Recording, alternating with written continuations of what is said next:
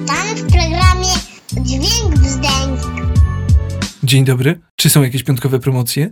Piątkowe promocje, proszę pana, mamy świetną promocyjkę tylko dzisiaj, tylko w ten piątek, ale potem też do odsłuchu. Drugi odcinek drugiego sezonu w 2020 roku. Promocja! Bierę. I oto jest drugi odcinek w drugim sezonie Dźwięku Brzdęku, podcastu, który jest wyjątkowy, nieprzewidywalny i taki sobie do pogadania, do posłuchania, do poklikania i odtwarzania. Są też rzeczy do obejrzenia i do zastanowienia. Zwłaszcza w tym sezonie będziemy stawiać też na edukację muzyczną w różnych formach, także bądźcie gotowi na różne zaskakujące polecajki. Oczywiście wszystko związane będzie z muzyką. Wieci prosto z pudełka, ale nie z kontekstu. Pani kaseta, o tam. I doktor Dźwięk tam tam. Dzień, dzień, dzień dobry, witamy. Zaczynamy sekcję polecajkową i w tym odcinku będą dwie na pewno płyty, na które bardzo czekaliśmy i pytanie, które postawimy sobie na samym początku, czy one, te płyty spełniły nasze oczekiwania i fanów oczekiwania, chociaż my fanami też jesteśmy i tych, co nagrali te płyty oczekiwania, czy te płyty w ogóle dowiozły. Trochę mamy zaległości przez tę naszą przerwę, ale dzięki temu mamy też o czym gadać. Oh yeah. To zacznijmy od Rosalie. Ona pojawiła się już wcześniej, wcześniej płytą Flashback. To była świetna rzecz. Teraz nowa płyta Ideal i pytanie do ciebie właściwie, czy sama Rosalia jest zadowolona z tej swojej płyty? Oj, Rosalia bardzo zadowolona ze swojej płyty. Miałam przyjemność porozmawiać e, krótko po premierze najnowszego krążka i Rosalia mówiła, że jest sama taka inna trochę. Lepiej się czuje sama ze sobą, poznała siebie lepiej way i też chciała pokazać swoją inną stronę, taką bardziej kobiecą, bo pytałam ją, czy ma swoją Saszę Fierce, czy ma swoje alter ego, gdy wychodzi na scenę. Mówi, że ma, oczywiście, że ma, ale że też e, coraz bardziej w życiu jest bardziej otwarta, bardziej radosna i to też chciała wyrazić swoimi piosenkami, także zadowolenie było wielkie. Trochę rozgoryczenia ze względu na odwołane koncerty, bo najbardziej chciała sprawdzić nowy materiał na koncertach, ale to się już zmieniło zmieniło.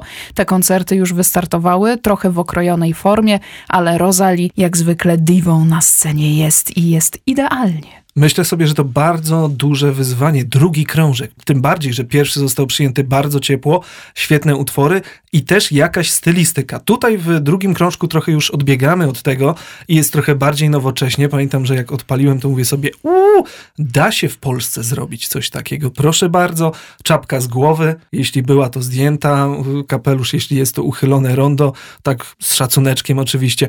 To są rzeczy, moi drodzy, na które warto zwracać uwagę, bo to są są tacy artyści wyjątkowi, myślę sobie. W kontekście Rosali to, to właśnie więcej odwagi, zmiana tej stylistyki, którą już wszyscy łyknęli, wszyscy powiedzieli, świetnie, dobra, ona będzie robiła takie kołyszące R&B, taki popik tam troszkę będzie wjeżdżał, a ona tutaj mówi, no wiecie co, jednak zdecydowałam, że będzie inaczej. No i właśnie, i Rosalie wykonując taką stylistykę, obracając się w takiej stylistyce, a nie w innej, jednocześnie uniknęła kalki, uniknęła powtarzania tych bitów, które są i w Stanach, i w Wielkiej Brytanii, i w różnych innych częściach świata, gdzie tylko ktoś się zabiera za RB, za hip-hop. Tutaj naprawdę wybór producentów, wybór współpracowników, wszystko ułożyło się jak po sznurku, punkt po punkcie, tworząc taką piękną całość, która jednocześnie nikogo nie kopiuje, a daje taki powód do dumy. Myślę, że nam jako odbiorcom też. Tak, to jest coś w tym. Tak, ja się czuję jakby też częścią, tak, tym bardziej, że mogę o tym mówić, że to jest super, słuchajcie, bo jesteśmy z Rosa od początku, śledzimy i kibicujemy cały czas. Drugi krążek, o którym chcieliśmy powiedzieć, to Run the Jewels i moi drodzy, jest tam czwórka. Czwórka po tym tytule.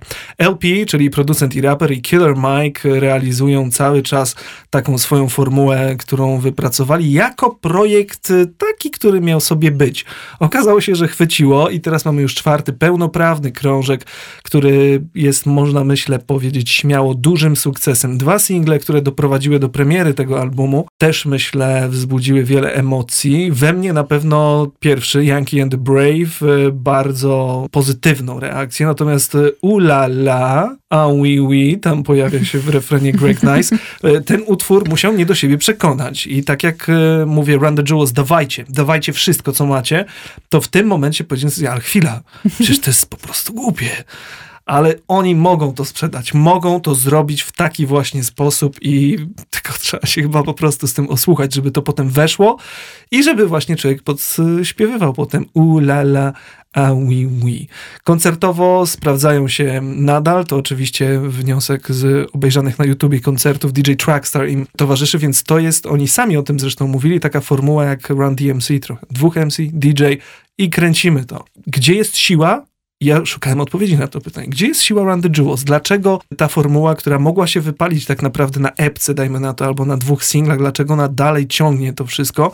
Przede wszystkim są bardzo dobre podkłady, energetyczne, takie, które w tańcu nie powiem co, ale no nie ma tam jeńców za bardzo. Facet robi to, co chce i to słychać też właśnie, że nikt tego nie steruje tak, że to powinno brzmieć tak, a nie inaczej.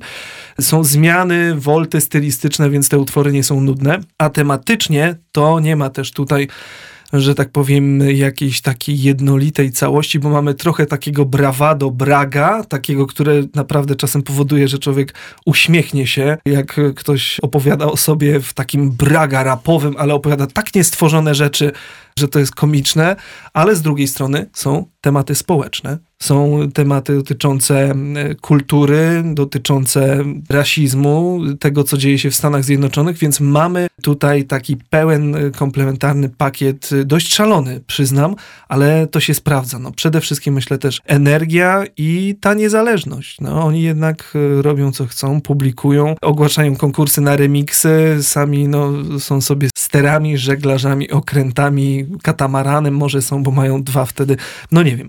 Dla mnie Wielka Piątka trochę za mało może utworów, no ale to wiadomo jak to jest. Człowiek się tak by rozsianał i tak by sobie posłuchał, a tak to przynajmniej jest na raz, komplementarnie i ten ostatni utwór po prostu. A Few Words e, for the Firing Squad to jest coś, co jak słucham, za każdym razem mam ciarki. Ja jestem osobą, która może nie powinna tak się wypowiadać w dużej emocji, bo duże emocje powoduje u mnie czasem muzyka, ale ten utwór, jak wchodzą tam te trąbiszcza, to są ciary i to jest też szczerość, za którą trzeba ich doceniać. A czy ciebie zaskoczył Pharrell Williams, który tam jest jako gość i to jest myślę ciekawostka, jedna z wielu. Mnie już Pharrell nie zaskakuje, kiedy się pojawia w najróżniejszych projektach, ale gdzie by się nie pojawił, tam pasuje i gdzie by się nie pojawił, no. tam się sprawdza no. i współpraca zawsze się układa, zresztą płyta jest rewelacyjna, rewelacyjna.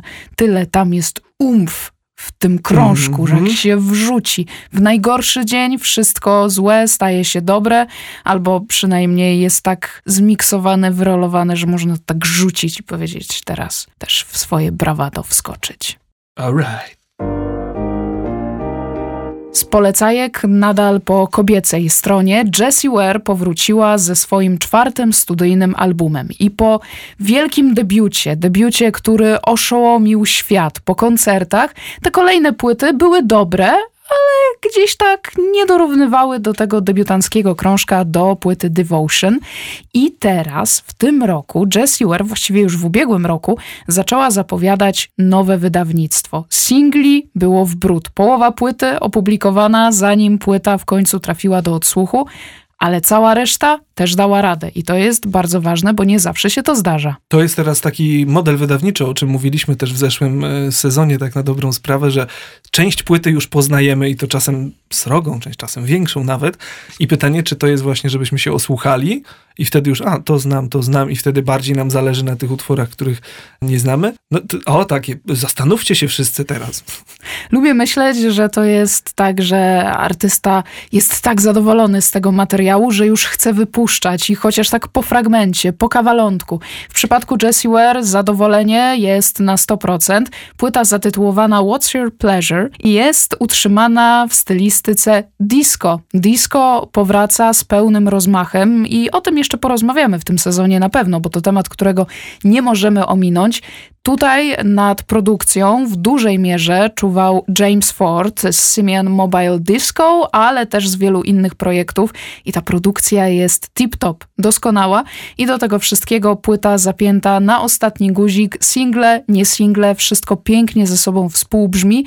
I też Jessie to, to jakoś da się odczuć, nie zawsze, ale z tych kawałków to wybija, że ona jest taka pewna siebie, jest taka otwarta, z rozmachem podchodzi do swojej nowej twórczości, tak jakby nic i nikt nie mogło jej rozproszyć, nie mogło jej rozmontować, nie mogło wprawić w zły nastrój. Po prostu jest, śpiewa to, co chce, śpiewa jak chce, na jakich podkładach sobie to wymarzyła, właśnie w takiej stylistyce, momentami trochę mroczniejszego, takiego przydymionego disco, ale to na pewno płyta, którą warto polecić i płyta, która nie rozczarowuje. Czyli trochę korespondujemy tu z polecajką Rosalie, tak na dobrą sprawę, bo też jest zmiana stylistyki, też jest pewność siebie, nowo być może y, odnaleziona i też są odważne decyzje. A pomiędzy tym wszystkim jest pewna młoda wokalistka, którą też chcę dziś polecić. Nazywa się Lola Young i ona już na samym wstępie nie daje sobie wmówić niczego. Ona mając chyba niespełna 20 lat, już wchodzi bardzo pewnym krokiem i śpiewa to, co chce wyśpiewać. Oczywiście są to tematy związane z relacjami. Relacjami hmm. damsko-męskimi, damsko-damskimi i międzyludzkimi po prostu. Lola Young przychodzi z takim pakietem RB też sprawdzonego, trochę po bardziej alternatywnej stronie, ale jak na tak młodą osobę, to duża dojrzałość z tego wszystkiego bije. Wydała na początku tego roku epkę zatytułowaną Renaissance, a na Wyspach Brytyjskich mówi się już o niej w ten sposób, że to jest wschodząca gwiazda, która ma dużo do powiedzenia, a w wywiadach wypowiada się też bardzo konkretnie i na przykład zapytana o przyszłość muzyki powiedziała, że to jest coś, czego nikt nie jest w stanie przewidzieć i to jest zarazem ekscytujące i przerażające i jest w tym dużo prawdy. Polecam bardzo z dystansem, ale i z takim tupnięciem, że tutaj nie dam sobie wejść i tutaj muszę powiedzieć to, co mam do powiedzenia, czego czasami mam wrażenie nam w życiu codziennym jednak trochę brakuje i potem wracamy do domów i a, trzeba było to powiedzieć, trzeba było tak. tam taki gest wykonać, a tutaj mamy to wszystko już na epce, na kolejnych singlach i jest dobrze. Czyli taki napęd dla was na naszej playliście, żeby... E. Nie ma za bardzo festiwali w tym sezonie, ale to, co festiwalom zawsze towarzyszy, jednak gdzieś tam z tyłu cały czas jest, no bo mamy męskie granie, czyli żywiec. No i gdzieś tam e, cały czas e, jakieś marki próbują. Głównie dotykają albo muzyki takiej popularnej, tutaj mam na myśli męskie granie, albo e, sięgają tak jak EB, projekt tymczasem po rap. I to był bardzo ciekawy projekt, gdzie próbowano łączyć młode pokolenie z tym nieco starszym, czyli starsi raperzy z tej starej szkoły, czy też ci po prostu co dłużej działają na scenie, brali na warsztat utwory młodziaków i na odwrót. Muzycznie za to odpowiadał Steez, Steez 83 ze składu Problem. Bardzo dobre produkcje, takie, no można powiedzieć, na światowym poziomie. Tu zaryzykuję. A co tam, mamy takich muzyków, niech będzie. No i to był PZ Piroman i Chcemy być wyżej Sokoła. To były dwa takie singlowe kawałki, jeszcze do tego zrealizowane teledyski, czyli widać, że branża piwowarska, tak to nazwijmy, chociaż są to koncerniaki nadal, duże, duże koncerny, zauważyła muzykę i to, że siedzi w niej pieniądz. I mamy kolejną odsłonę teraz, odsłonę cyklu Albo Inaczej albo inaczej podjęło współpracę z Lechem i mamy nowe single. Single, które też swoją drogą uderzają w scenę disco. Są po bardziej tanecznej stronie, albo inaczej wydało dwie długogrające płyty. Na pierwszej mieliśmy takich artystów jak Ewa Bem, jak Zbigniew Wodecki, wykonujących hip-hopowe szlagiery na zupełnie inną nutę. Tam też Wojciech Gąsowski się znalazł w tym wszystkim. Fantastyczne wydawnictwo, stawiają przedstawiające naszą scenę hip-hopową, rapową w zupełnie innym świetle i druga odsłona albo inaczej z młodymi reprezentantami polskiej sceny muzycznej. Tam się znalazł Igo, tam się znalazł Fismol, był i Mrozu, który jak przywalił, tak ho, kapcie pospadały i to też zupełnie nowe interpretacje hip-hopowych kawałków znanych z ostatnich lat, a nawet i już sprzed jakiegoś czasu.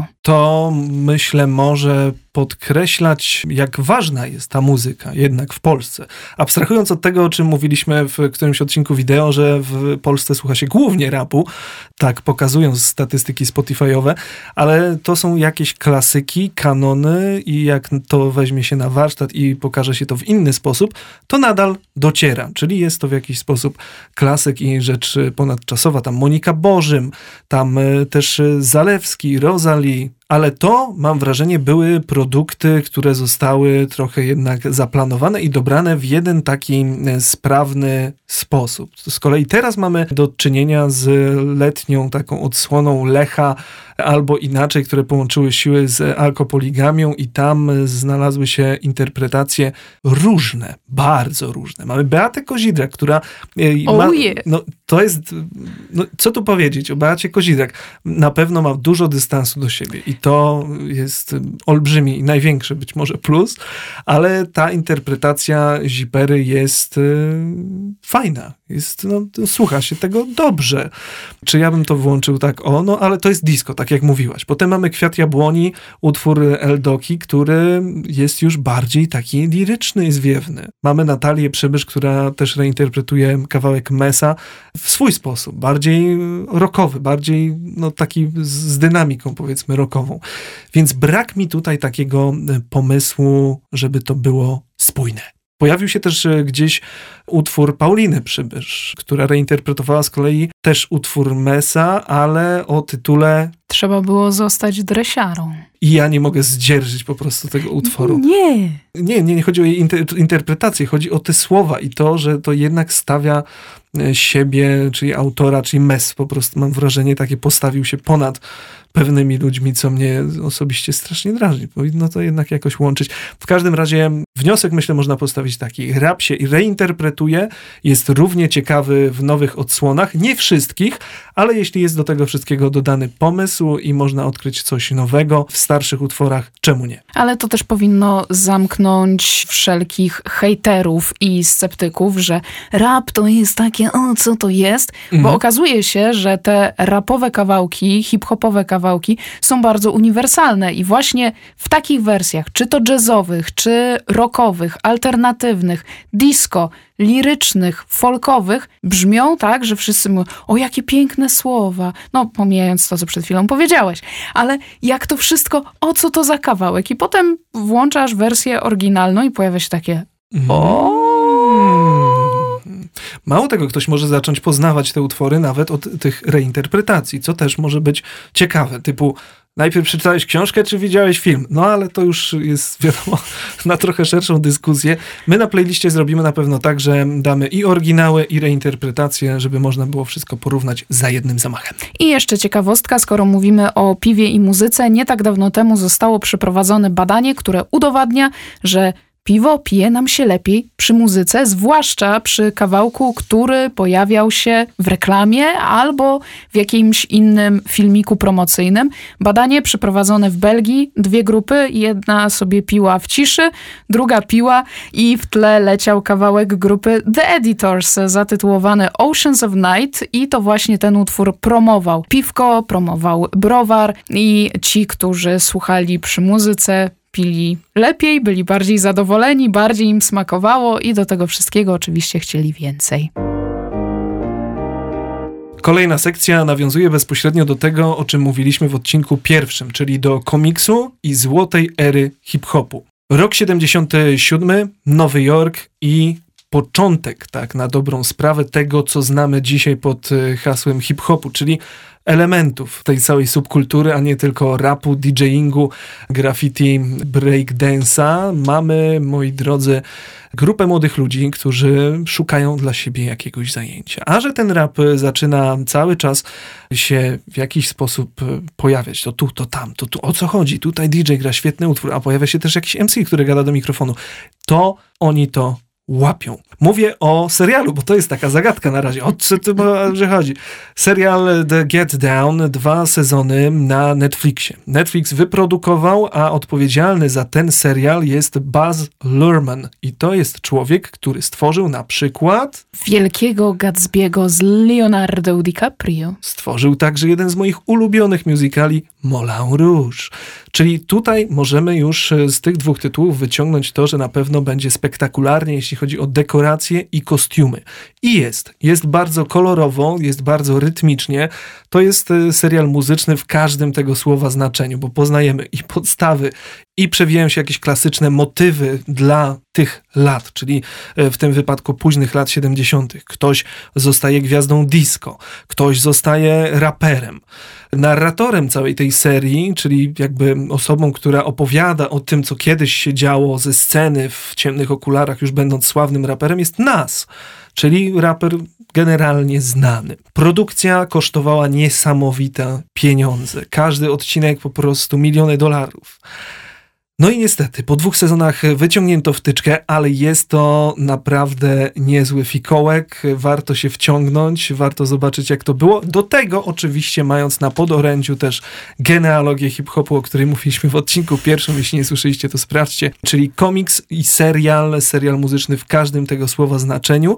I co ważniejsze jeszcze na dodatek, miksy są na Spotify i będą na naszej playliście. I to jest miks właśnie takiego utworu dyskotekowego z rapowym. Tam jest dużo ducha, dużo energii i myślę, że tak to mogło wyglądać. Oczywiście nie, niekoniecznie było to wszystko tak jaskrawe, szybkie i, i fajne, chociaż pojawiają się też oczywiście i postaci negatywne. E, gdzieś się handluje dragami, trochę jest dramatu, no, ale jakoś trzeba na ten sprzęt DJ-ski klub otworzyć. Trzeba mieć e, te pieniądze, więc e, hip-hop w takim wydaniu klasycznym, korzeniowym, tak jak być może my wiemy o tym, jak w Polsce rap zaczynał dojrzewać, to myślę, że wiele osób nie wie jednak, jak to było na początku, skąd się to wszystko wzięło, a warto się dowiedzieć. I tak po prostu. Tak po prostu. Kończy się odcinek, nie kończy się przygoda, muzyka trwa cały czas, jest wciśnięty trójkąt, który pokazuje w prawo.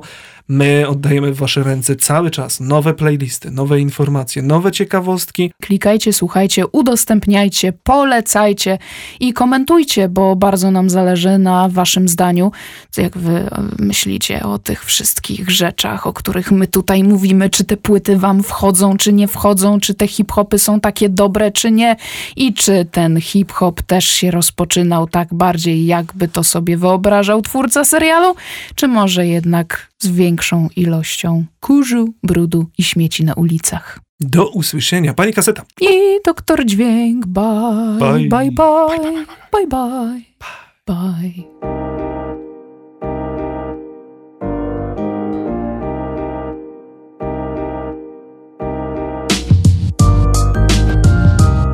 Przewin taśmę.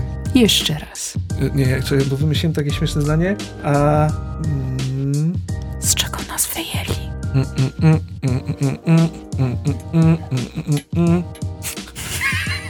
No to nie zatrzymuj.